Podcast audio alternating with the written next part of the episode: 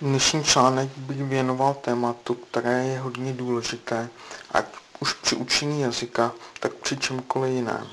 Uvedu tu pro názornost pár příkladů. Zpěváci. Kolikrát si myslíte, že si zpěváci musí zopakovat jednu písničku, aby si ji naučili, aby ji dokázali zaspívat bez problému a se sebevědomím? Přesné číslo neznám, ale zpěváci procvičují jejich písničky pořád doma, s kapelou, při jakékoliv volné chvilce, kterou si najdou. Každý z nich musí procvičovat svůj hlas. Není to totiž jednoduché být profesionální zpěvák. Kulturisti. Sám jsem se kulturistikou zabýval. Chodil jsem do posilovny každý den a byl v prostředí kulturistů. Jak myslíte, že oni stráví čas posilovně a jak často musí cvičit jejich svaly, aby se dostali do tak vypracované podoby? Odpověď je hodně často. Kamarád je kulturista a je hodně vypracovaný, ačkoliv není vypracovaný tak hodně jako kulturisti v časopisech. Strávil několik let pravidelným, téměř každodenním cvičením. Jeden sval, například triceps, prosvědčoval asi tak třikrát týdně a musel ho přetěžovat dávat si velké váhy, aby dosáhl tak enormního nárůstu svalů. Ostatní sportovci. Ať už si vezmeme jakýkoliv sport, všude je to o opakování. Proč například ve fotbale jsou tréninky třikrát až pětkrát týdně a dělají se tam ty samé věci? Trénuje se fyzička tím, že se běhá, skáče se přes švihadlo a proč si skoro na každém tréninku hraje fotbal? Proč nestačí jednoduše trénovat jednou za týden, než dělat jedno a to samé pětkrát týdně? Bez pravidelného procvičování fyzičky se totiž člověk nikam nedostane. Vrcholoví sportovci téměř v každém sportě se musí především zaměřit na svou fyzičku, aby, se, aby vydrželi. Za další musí trénovat přímo jejich techniku.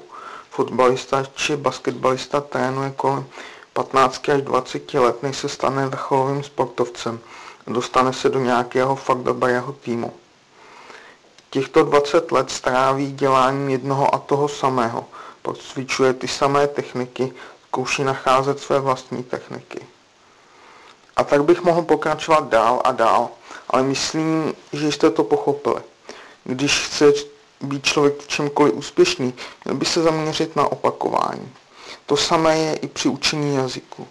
Když se budeme učit jazyk tím způsobem jako ve škole, že jednu hodinu se budeme zabývat jednou lekcí a další hodinu přejdeme na jinou lekci, nikam to nedotáhneme.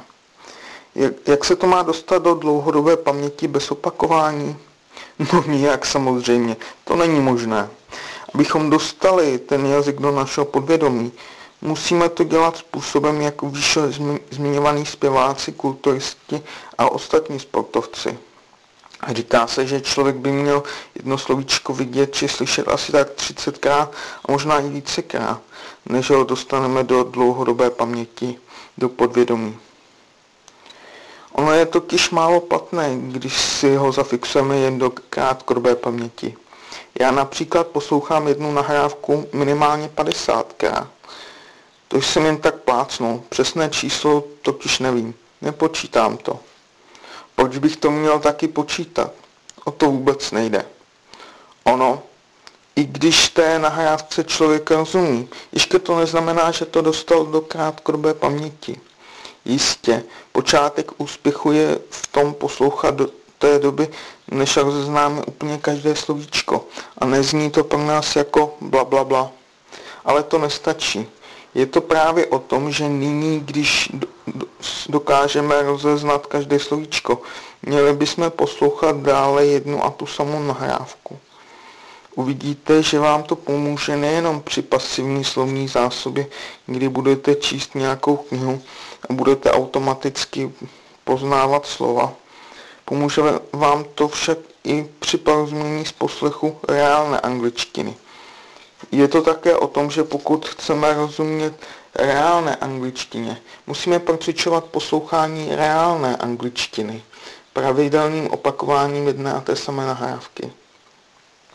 Studenti ve školách trpí. Slyšel jsem názory typu, já na to nemám mozek, aby se naučil jazyk. To jsou keci. Každý na to má. Naučili jsme se svůj vlastní jazyk, proč bychom se tedy nenaučili cizí jazyk? Jistě, učili jsme se vlastní jazyk, když jsme byli malí, jako děti, ale položme si otázku, jak se děti učí mluvit, stačí jim snad slyšet jedno slovíčko jedno, dvakrát, třikrát, aby ho dokázali opakovat. Učí, snad, učí se snad děti gramatiku, aby dokázali mluvit, Zamyslete se nad tím a pak pochopíte, proč jsou klasické školní metody učení se jazyků tak neúčinné. Pokud nebudete pomáhat, pokud nebudete přemáhat vaše mozkové svaly, nedosáhnete úspěchu, stejně jako kulturisky bez každodenního cvičení.